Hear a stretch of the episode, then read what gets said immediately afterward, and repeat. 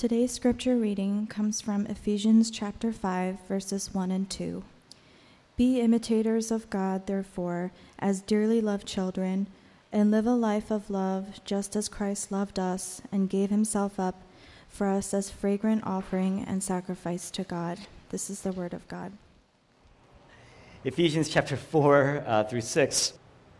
It's the latter half of Ephesians uh, they show us that when you apply the gospel to every part of your life, there's an inner newness that leads to radical change. In fact, the uniqueness and the glory of the Christian life is that a Christian is not just a nicer person or a smarter person, but they're new. And that's why they're called born again. So a Christian doesn't lie because it's just wrong to lie. A Christian tells the truth because they have a renewed mind, a renewed heart, and so they have renewed speech. Paul says that, that's the writer of this book, the Apostle Paul, he says that you have the Spirit of God living in you. And so, because you have the Spirit of God living in you, there is an elegant sensitivity in your life that the Spirit of God is so pure and that there's this union with, the, with God that is taking place in your life, your life radically changes. It's like taking, it's going to sound a little nerdy, but it's like taking this piece of code and writing it into the operating system of your heart. Because when you take, the nerds are smiling at me right now. they, just, they just close their mouths. Uh, it's when you take a piece of code and you write it into somebody's uh, operating system, it changes the whole nature of how that operating system functions. And in essence, the core of that person's life, that entire system functions differently because of this insertion. Something has entered in. Um, this passage is two verses. We're going to focus on the first verse. We're going to spend like the next 30 minutes uh, hopefully no more than that, on just one verse. Um, but uh, thankfully, we read the first two verses for context. There's two points uh, the what and the why. Very simple. You can't get more simple than that. The what, be imitators of God. The why, because you're dearly loved children. The what and the why. First, we're going to look at being imitators of God. The what. The Greek word literally, literally, literally says mimic God. Human beings have been designed, they were built to model themselves after somebody. We're built to imitate, we're built to model. We have to imitate. We, that's how you learn. That's how you grow. The Bible says that human beings are made in the imago Dei, the image of God. In other words, we're built, we're designed to reflect God. See, on one hand, as you read in the call to worship, all creation reflects the image of God. The heavens declare the glory of God. Psalm 19, that's what it says. So if you see the makeup of the solar system, if you go to Niagara Falls here on the East Coast or, or somewhere on the West Coast like the Grand Canyon, you just stand in awe and you recognize the work and the majesty and the beauty and the creativity and the power of God. But think about this there's a tremendous difference between seeing your image in a, a pond, a water, a pool of water, versus seeing your image in a mirror. Why? Because a mirror is built, it's designed to reflect you totally. That's what a mirror does. Seeing the image off of a pool of water, uh, you know, it's, it's a, a blurry vision.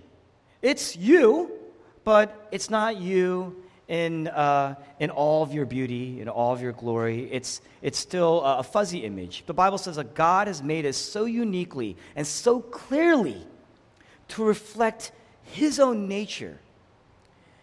And that mirror is built then to imitate Him perfectly. Right? Mirrors don't do their own thing. You stand in front of a mirror, it's designed to reflect you as you are it's, it's not going to go off and change its mind and reflect something differently. Human beings, in the same way, are designed to imitate. And that makes sense because if you look at your children, our children, they're controlled by models. they are built, designed to imitate mom and dad, their older brother, the older sister. They're designed that way. They're designed to imitate their elders. They're designed to imitate their elder brother. Everything they do. What does it mean to be the image of God? How do you apply this? One, it's, it means that we're built to imitate God. We're built to imitate something. Whatever you admire, you're going to reflect because, in a sense, you're governed, you're controlled by the thing that you're ruled by. You become, to the degree that you love something, to the degree that you admire something, you are built to imitate that thing. To the degree that you love something, you're going to be built to mimic that thing. To the degree that you admire a person, you're going to become like that person. But two, here's a problem Second thing is the problem. Because we elevate a person uh, so much, that person is also broken. You're also broken. And so, to the degree that you love that person, you also end up imitating qualities that you don't admire as well. And then that person whom you love has consumed you, has ruined you.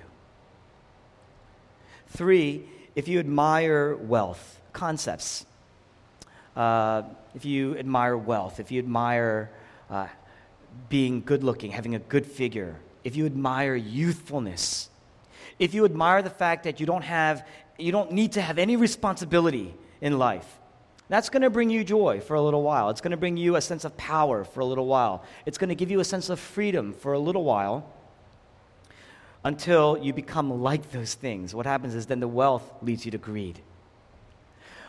If you just want to imitate just having a good figure, you're just going to become a superficial person, or you're going to be used and manipulated, and you're going to manipulate other people and use other people. That's what's going to happen.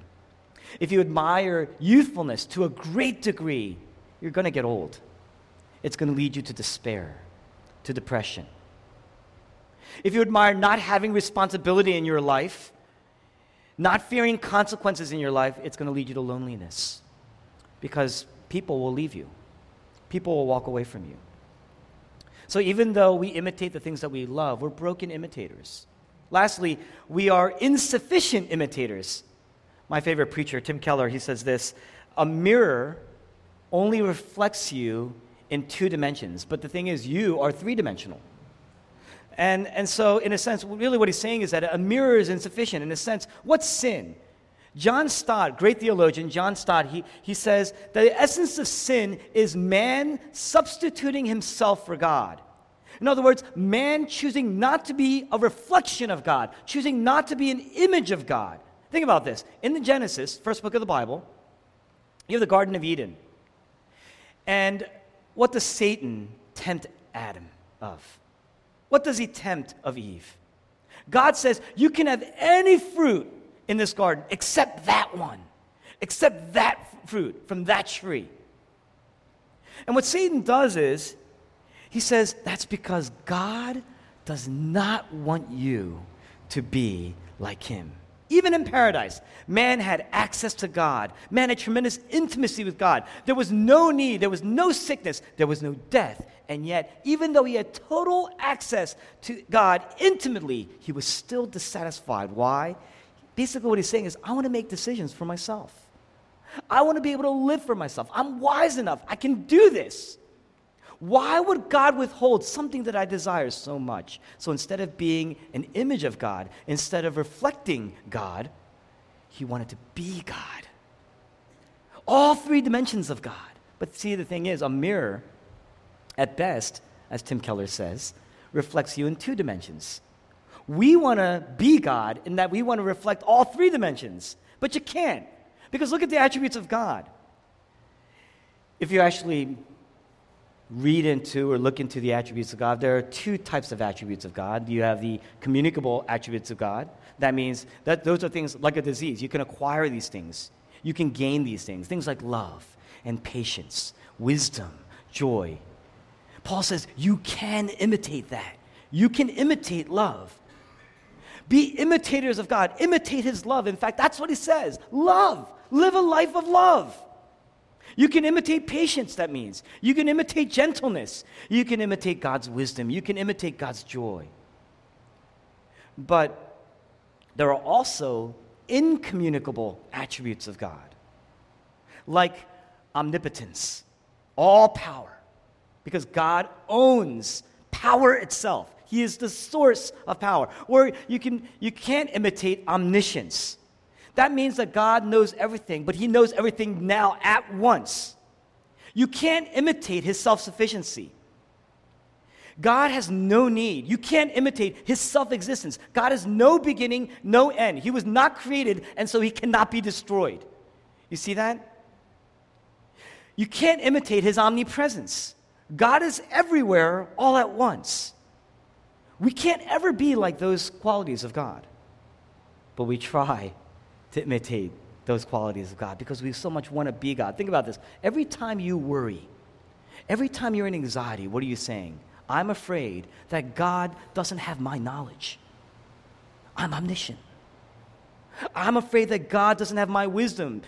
Only I know what's best for me. That's really what you're saying. And every time you grow bitter at God, what are you saying? I'm the omniscient one, not God. I know what's best for me, and God has failed me. Every time you go against God, every time you go against His values, every time you go against His heart, what you're saying is, I am my own. I am omnipotent. That's what you're saying. You can't stop me. God can't stop me, even God. Every time you live it up, you know, uh, there's this uh, phenomenon in our generation today. We talk about the fear of missing out. Every time you experience the fear of missing out, what are you saying? I'm young and I need to experience everything. In other words, I need to be omnipresent. And the Bible says that the more you try, every time you try to be more than just the image of God, you actually become less than the image of God. Every time you become more than what you were designed to be, you actually become less than you were designed to be. Every time you try to be more than human, you actually trying to be, you actually become less than human. You're actually lowering yourself. Every time you want to go up, you actually end up lowering yourself. You go down. Chapter 4, last week, if you were here, we looked at verses 25 to 32, the last section of chapter 4 in Ephesians. And the Apostle Paul talks about forgiveness. Why? It's because we don't forgive. We're just not forgiving people, essentially. It was like that back then, it's like that today. And the reason why we don't forgive people, or at least one of the main reasons why we're not forgiving people, is because we believe that we're superior to that person. And it's very difficult, it's virtually, the Bible says it's impossible to forgive somebody if you view yourself as superior to that person. In fact, the reason why you can't forgive is because you feel you're superior to that person. Because what you're saying is, my sins, of course you're a sinner. Everybody here, if you're a church going person at the least, you're going to agree to some degree. You're going to say, yeah, I'm a sinner generally. But when it comes to specifics, you're going to say that my sins are less. They're less impactful, less hurtful than the other person's sin against me. You're going to focus on the other person's sin when the Bible says uh, the new self actually focuses on their own sin and desires reconciliation as a result. And so you can't forgive because you always believe that you're higher than you really are. And so what are you saying? You judge people, right? And because what? We think we are the omniscient ones. That's why you can't forgive because you think you're omnipotent, you think you're omniscient. You think you're the judge. What are you doing? You're trying to imitate the incommunicable attributes of God. I just gave you pretty much a great lesson on the doctrine of God. You don't even know it. Okay? On one hand, we're built to reflect God. On the other hand, we are poor, broken reflections of God. You take a mirror, and that gives you a reflection of who you are. But actually, what we are, we are a broken mirror. You take a mirror, take a bat, smash that mirror, that's who we are in terms of our ability to reflect the nature of God. Christianity is what? The process of being restored into the image of God again. Because the more you try to be God, you actually become less than the image of God.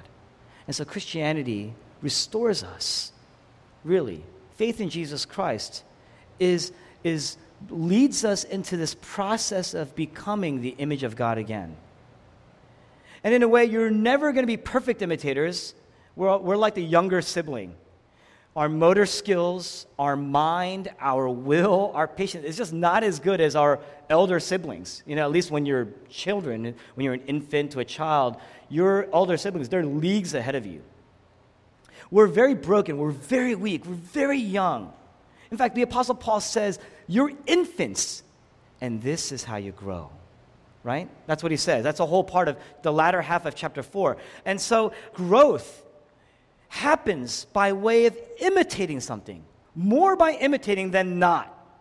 Right? So you need to be deliberate. You need to be intentional. You can't wait, on one hand, for God to do something to you. God did everything that He needs for you to change. You've been saved, you've been freed. You've been freed to live as you've been designed to live. 2 Corinthians chapter 3, where the Lord is, there is freedom. And you see this in the, in the word of encouragement that we read today, right? Where the Lord is, there is freedom. And as you behold God's beauty, I'm basically paraphrasing what that verse says. As you behold God's beauty, you will be transformed into his likeness from one degree of splendor to the next degree of splendor. That's imitation. We don't like that. We say, just give me the answers. Just give me the rules. We're entitled. Just give me the answers. And if you read the Bible as a manual that just gives you answers, you're going to be very confused because most of the rules that you read in the Bible, most of the ceremonies and the rituals and the sacrifices, even some of the regulations, they're old. In fact, Christ says, I've come to to basically fulfill these things. And in a sense, that's why we don't worship in temples. That's why we're not in synagogues anymore. Not here. That's why we don't have priests. That's why we don't make sacrifices. Jesus has come and, as a fulfillment of all those things, has abolished those things. Why? Because God is not programming you, He's teaching you to become like His child. So that you would think like Him, so that you'd be moved like Him, so that you would respond like Him, so that you would love like Him so that you would value what he values, and so you would develop his wisdom, just like him. Be imitators of God. That's the first point. Why? How? How do you become like him? And Paul says, he says, as dearly loved children, as his children, because you are dearly loved children of God. Sonship, adoption. The doctrine of salvation, the doctrine of justification by faith, is that when you receive Jesus as your Savior, your record, your sinfulness on the cross, we teach this every week at Metro, your record, your sinfulness is transferred to Jesus, and Jesus' record, Jesus' work, Jesus' perfect merit is transferred to you. We call that double imputation. Lots of theological terms here, right? But what that ultimately means is that God treats you as a result as he would treat Jesus. Jesus' righteousness is credited to you. Jesus' holiness is credited to you. If sin is man substituting himself for God, salvation is God substituting himself for man. Who is Jesus? Jesus Christ is the Son. That means he is the heir. That means he's righteous. He is truly acceptable because he is holy, he is perfect, he is truly righteous, he is truly good, truly faithful. Hebrews says, the author of the book of Hebrews says, that he is so good, so faithful, so righteous. He is the exact representation of God. He is the radiance of God's glory. That is an amazing word because when you talk about the radiance of God's glory, it takes you all the way back to the Old Testament when God used to appear before his people in a fire, in a fiery pillar, in a radiant cloud. He's saying Jesus is that. You want to look at the radiance of God's glory? You look at Jesus. Jesus Christ is God. And so he deserves kindness. He deserved the honor of God. He deserved the power of God. And so on the cross, when he died, and when the Bible says that that righteousness is credited to you, that means that you receive the kindness, you receive the honor, you receive the power. His beauty becomes your beauty. Because he's a son, because he's the son, you are son. Because Jesus is righteous, you are righteous. And because God sees you as righteous, acceptable, that's what that means, that's how we become acceptable. Because the Father views us and treats us as acceptable. That's how you grow into becoming acceptable. If you don't see yourself as a child of God, you're not going to live as a child of God. That's what this means. And unless you see yourself as God's child, you will never grow as God's child. Remember, the Roman world, the concept of adoption in the ancient Roman times was very, very formal. Very formal, even more formal than today. So if you were adopted, if a man did not have heirs, if a man did not have sons in particular, if you were adopted, that meant that when that man died, you received your father's wealth. That meant that you received his treasure. It meant that you received his name. It meant that you, if he had a good reputation, you have a good reputation. You receive all the privileges of sonship. It was a legal transaction that was made. That was a forensic, formal transaction that was made. But it's also most important and fundamental in seeing that it was the way that we it's the way that we need to relate to God as our Father. It's very important. It is fundamental in our lives in that we need to relate to God as our Father the way the ancient Romans viewed adoption. Think about this. Of all the ways that Jesus could have taught us how to pray, when the disciples asked Jesus, Teach us how to pray in Matthew. When Jesus taught them how to pray, of all the ways he could have taught them, he begins with what? Our shepherd who art in heaven? Is that what he says? No. Our creator who art in heaven? Our King who art in heaven, because all these things are true and all these things are real. But he teaches us to pray, Our Father who art in heaven. The Muslim world, the Muslim Quran has 400 names for God.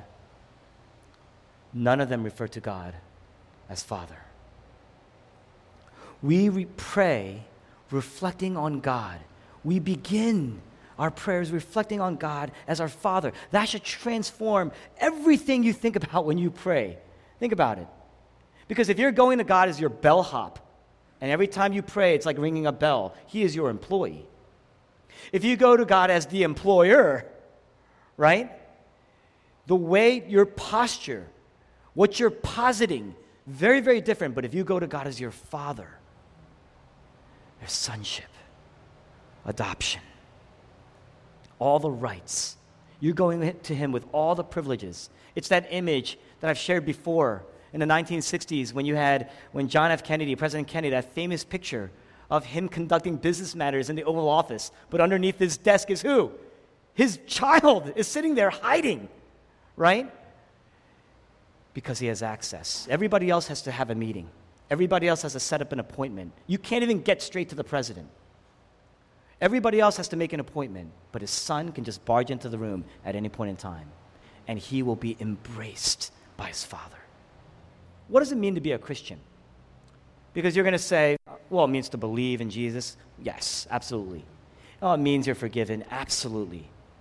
It means you're made new. Sure, it means you're made new. But be, part of being born again, think about the phrase part of being born again means what? Inherently, you have a father. You have a new father. You're born again. Yes, your sins are wiped away because your sins have been transferred to Jesus on the cross. And so the blood of Jesus cleanses you from all your unrighteousness because we talked about it last week. A debt had to have been paid, a transaction had to have been made. Somebody had to pay the price of the hurt and the betrayal and the grieving because we all feel that way. Every time you've been hurt, every time you've been betrayed by somebody, if it's meaningful, the more meaningful they are to you, the more hurt you are, the more you feel like they have to pay. They've incurred some sort of emotional and spiritual debt towards you. So, yes, you are forgiven. Your sins have been transferred to Jesus on the cross. Jesus Christ paid that price. He said, It is finished on the cross. That's what it means. You're, because of his blood, you have been cleansed from all your unrighteousness. And the gospel isn't less than that. The gospel is certainly not less than that, but it's so much more than that. Here at Metro, we use adoption language.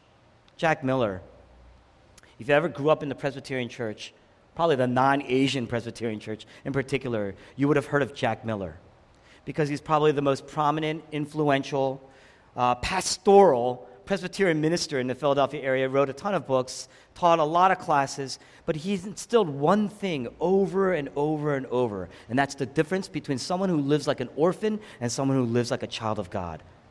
Because a child has a father, a child has a name, a child has an identity. If you are a child, you have a home, but not an orphan. An orphan has no father, an orphan has no name. An orphan has no identity as a result. An orphan has no home. Because a child has a father and a name and an identity and a home, a child belongs. And because he belongs, there's a confidence, there's a boldness. Because a child has a name, a name that he has not earned, he doesn't need to prove himself anymore. There's the end of pride. Because a child has a father and because he knows he's loved, there's the end of jealousy. There's the end of snobbiness. There's the end of comparisons. There's the end of boasting. You know why there's no boasting? Because he didn't earn it, it was given to him. He was adopted, you see. If you're a child, there's the end of trying to earn your way into the Father's love because if the, you would understand that the Father paid a tremendous price to adopt you. He is sacrificing all of his freedoms to have you. He is sacrificing all the future joys that he would have had if he wasn't a father. And all the heartache, he would, he would said, Hey, I'm not going to spare myself of all the heartache I would have endured. He's saying, I'm willing to take the risk and I'm willing to pay the price to have this child. There's the end of boasting, there's the end of jealousy, there's the end of slaving. It's the beginning of humility. And there's tremendous kindness if you're a child. There's kindness. What are some of the privileges of being a child? What are some of the privileges of being adopted? I'm going to share with you a couple things. One, there's access, because an employee can be fired, but not a son, because a son is in. See, parents, some of you, a lot of you are not parents yet, but if you are a parent, you know that your life is absolutely entwined, knit to your children, no matter what. No matter what they look like, no matter what they, how they behave. Your life is absolutely tied to theirs. Parents, if you're a good parent, parents are the last people to give up on their children. Parents will always pursue their children. Parents will always champion their children. Parents will always root for their children, almost to a fault. Almost on the brink, if not, you've crossed the line, you are in idolatry. But what does it then mean to be a child of God then? Remember, in the Bible, when you're referring to being God's child, the Bible usually refers to refers you as a son of God. Because in the ancient world, women had no rights. To be a child of God, to be sons and daughters of God, the way a lot of our Bibles today are translated, it had no meaning. It actually muddies the meaning. If a person in the ancient world said, I get to be a son and daughter of God, that would actually destroy the meaning, it would ruin the meaning, because women had no rights. And to equate a son and a daughter to be the same thing, it would ruin the meaning. And so Paul says this you are sons of God. To be a child, oftentimes refer, you're referred to as a son. Because what he's saying is you could be in the lowest class and a daughter in the lowest class and yet still be a son of God. That's what he's saying. You can be sons. You have access. A son had access. In the ancient world, a son had rights. If an employee messed up, if an employee messed up, he would lose access. Today, you would lose your badge, right? You would lose access in your badge, right? That meant you are condemned. You are shut out. But a child always has access. That means there's no condemnation. Let's apply this. When you mess up morally,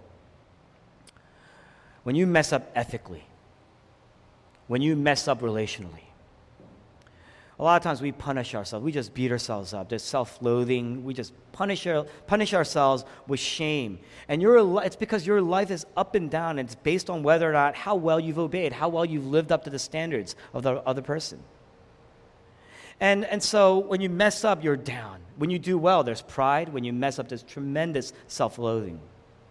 And it's because you don't live like you have ultimate access. If that's how you view your relationship with God, you're living like an orphan. That's how you're living, as if you don't have access. If you don't live up to the standards, if you fail in anything, what happens? You question where you stand with God. And we do that when you mess up relationally, you question where you stand with that person. If you're caught in something, doing something against a person, whether it's at work against your coworkers, your colleagues, your bosses, your friends, you always question where you stand with others. But if you live like that, in the presence of God, in your relationship with God, that's called orphan behavior, right? Because what you're doing is you're questioning your access. If you beat yourself up because I deserve it, and so the more, if there's kind of some sort of sensation that you experience where when you give yourself what you deserve, you feel better for a little while, right? People do that. You're living like an orphan. That's what Paul says. If you live like that, you're destroying yourself, you're ruining your life. You will never be able to imitate God if you live that way because you don't have intimacy with God. That kind of God you cannot take delight in. That kind of God will never take delight in you because you always mess up. You're always a mess. We're all broken. You will never be able to imitate God. Two, it means that there's tremendous care, there's tremendous love. You receive the shepherding care of God.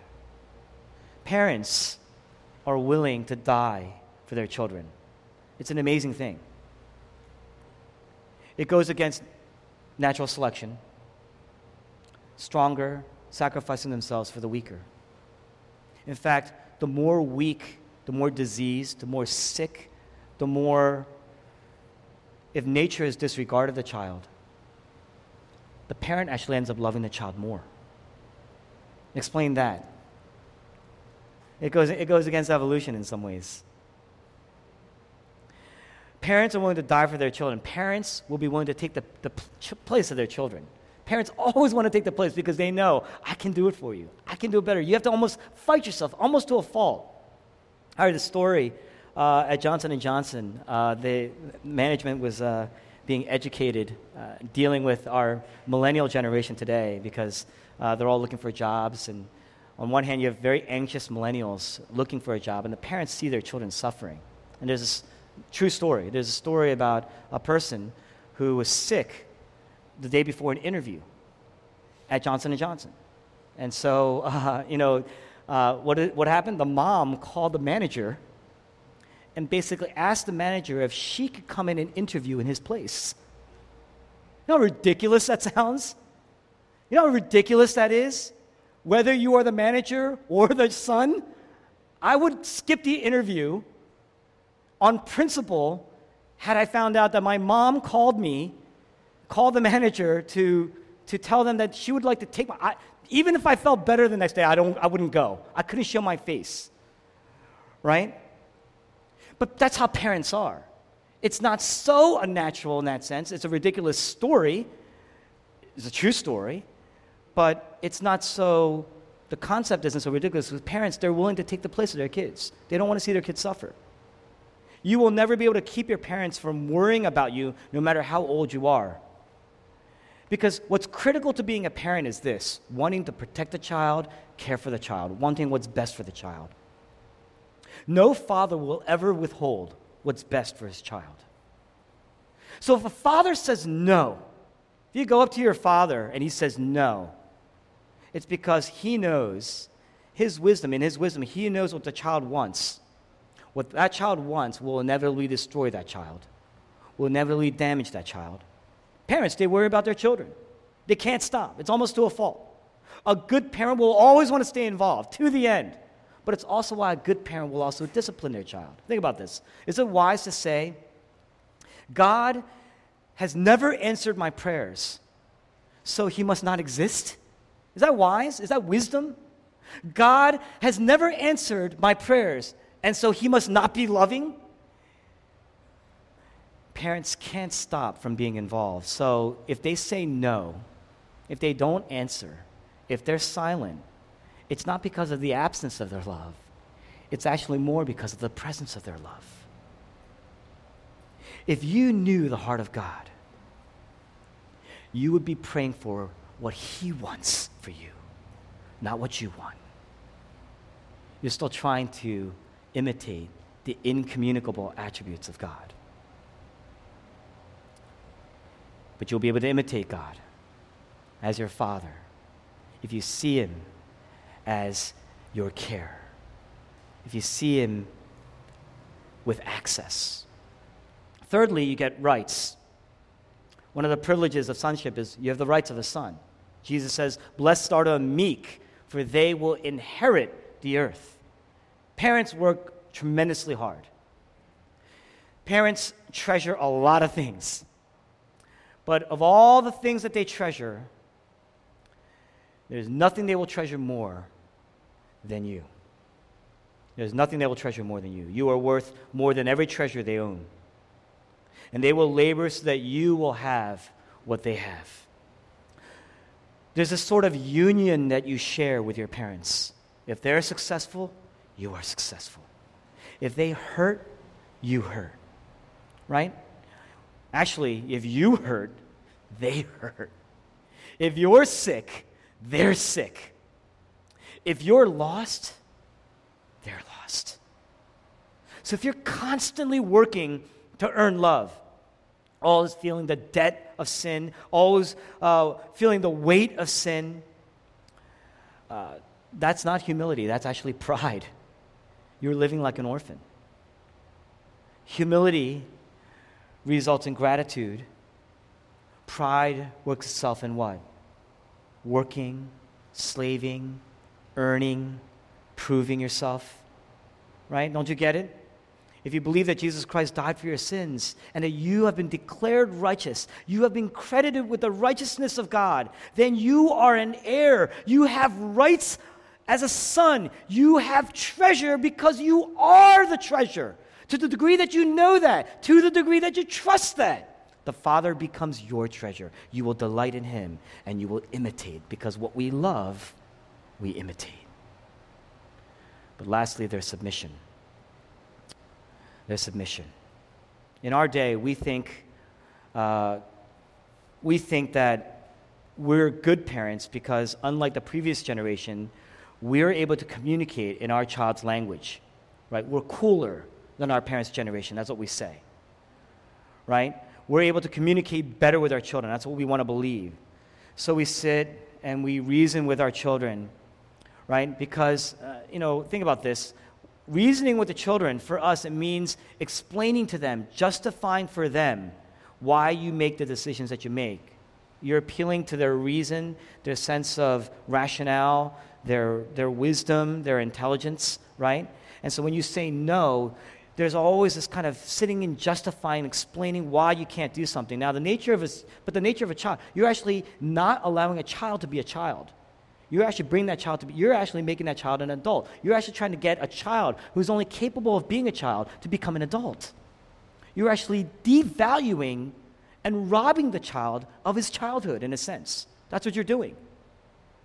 The nature of a child is to submit to the authority of a parent, right? Do you know what? Let me define the word authority for you because the root word of authority is what? Author, creator. You are over that child by the sheer virtue of the fact that you created that child. So you are an author, you are an authority. If you're always explaining yourself, if you're always justifying yourself, who's in charge. Because you fear that child. You fear his resentment. You fear his anger. The child is acting like an orphan. You have to restore that child as a son. Orphans have no father. And so, because they have no father, they have no authority. So, the question I have to ask as a pastor Are you governed by your Father? Have you submitted yourself? Have you placed yourself under the rule of your Father, who is all wise and all powerful? If God, think about this, if God is powerful enough to control everything, to own everything, to rule everything, and to give anything, he must at least be, and if he says no, then it must be because he's at least wise enough to say no, wise enough to say yes. He must have a wisdom we don't have. And a church is a people belonging to God. Trust in his wisdom. Trust in his wisdom. Don't just believe in him, believe him. Don't just believe in the word, believe the word. You see. How do you know what it means to be like a son? How? The ultimate question. The ultimate ending to every metro sermon. How do you get there? You have to look to God's only Son. You have to look to God's only Son. Jesus Christ was dearly loved. You know, in Mark chapter 1, Jesus is being baptized. And the passage says that as he was being baptized, the heavens opened up, and the Spirit of God descended on Jesus like a dove. And God there spoke. First of all, the heavens opened up. There is the access. And God says, Listen to him. This is my son, whom I love. Listen to him. What he's saying is this He's doting on his son. He's loving his son. He's looking at his son. He's, getting baptized, and he's just loving his son so much that he just had to go down there and root for his son. That's what he's doing. And God gave Jesus everything he ever needed. Right? Jesus came homeless. Jesus was born naked and pretty much lived a homeless existence. And yet God gave him everything he needed. God cared for his son. God loved his son. And Jesus prayed always with gratitude to the Father for giving him everything he ever needed, even though he didn't have much. He lived a subsistent lifestyle. But he always was thankful to the Father. He knew the Father's heart, and he knew what the Father wanted. So Jesus Christ was truly meek. Blessed are the meek. He was truly meek. Jesus often said, The Father and I are one. There's the union. He knew who he was. He knew he was the Son of God. He knew he was the heir. He knew he had treasure. He knew he had rights, and yet he never complained. He never complained of what he didn't have. Look at the love of Christ. Look at the faithfulness of Jesus. Always trusting the Father, always loving the Father, always glorifying the Father, always obeying the Father.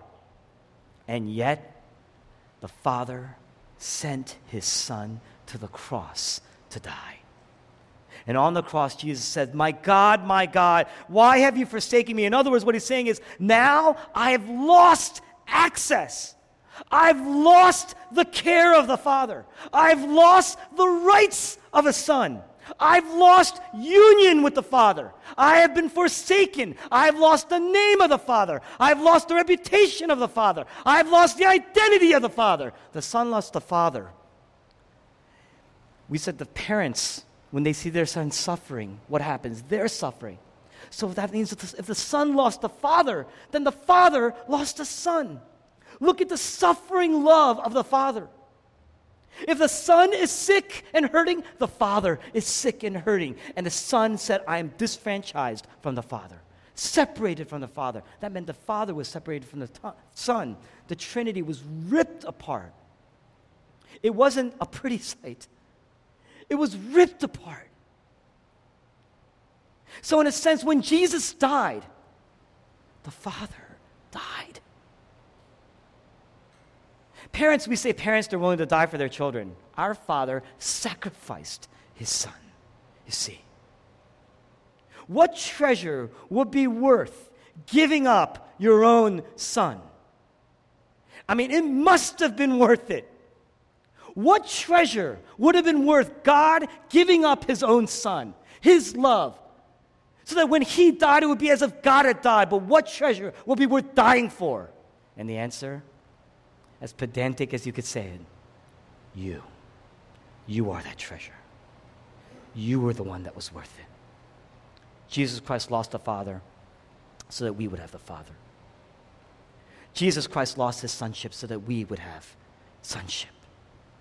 Jesus Christ lost the rights of sons. He gave it up. Why? Philippians chapter 2 said he emptied himself. That means he emptied himself of his rights. Why? So that we would have the rights of sons. Jesus Christ was disowned by God, forsaken. Why? So that we would be owned by God, a people belonging to God. That's what 1 Peter chapter 2 says. Jesus Christ lost the rights, lost the care, lost the access. Why? So that we would have the rights, we would have the care, we would have access. And yet, do you know? He imitated the love of God to the end, even as he received the wrath of God.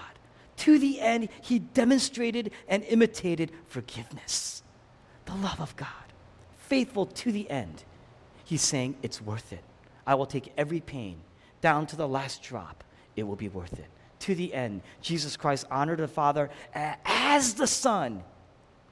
Even he was imitating because he had lost his sonship, and yet he was imitating Son, being a son even as the Father turned his face away. Trusted to the end. Will you look to Jesus? And imitate the Son. I mean, if you see that He has done that for you, it will be personal. If Jesus Christ has done that for you, it will be personal. Every time you look at the cross, make it personal. He did it for you. And if to the degree that you trust how much the Father loves you, you would delight in the Father you would imitate that which you love. You would love and imitate the Son. As God's children, you will honor the Father.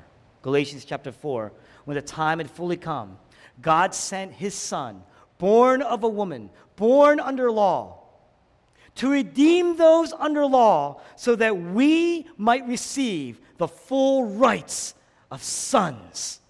And when you look to the cross, there's the access you need. There's the love. There's the validation that you need. You can trust that the Father cares for you. Because what father would withhold anything from the Son that he loves? You would know that the Father loves you. You would know that He cares for you. You would know that you are an heir. You would know that you have rights and have access. You can go to Him. You would pray with the Father's heart. If God is willing to sacrifice His own Son, would He not give you everything that you need? When He grieves, when you grieve, that means He grieves. When you're hurting, that means He's hurting. When you pray, it means He hears. When He calls, then, will you submit? Submit to His calling? Submit to when He says no? Submit to His authority? submit to the fact that He is your author, your creator. You can imitate because God has also given you the power through His Holy Spirit. You've been built for this. Let's pray.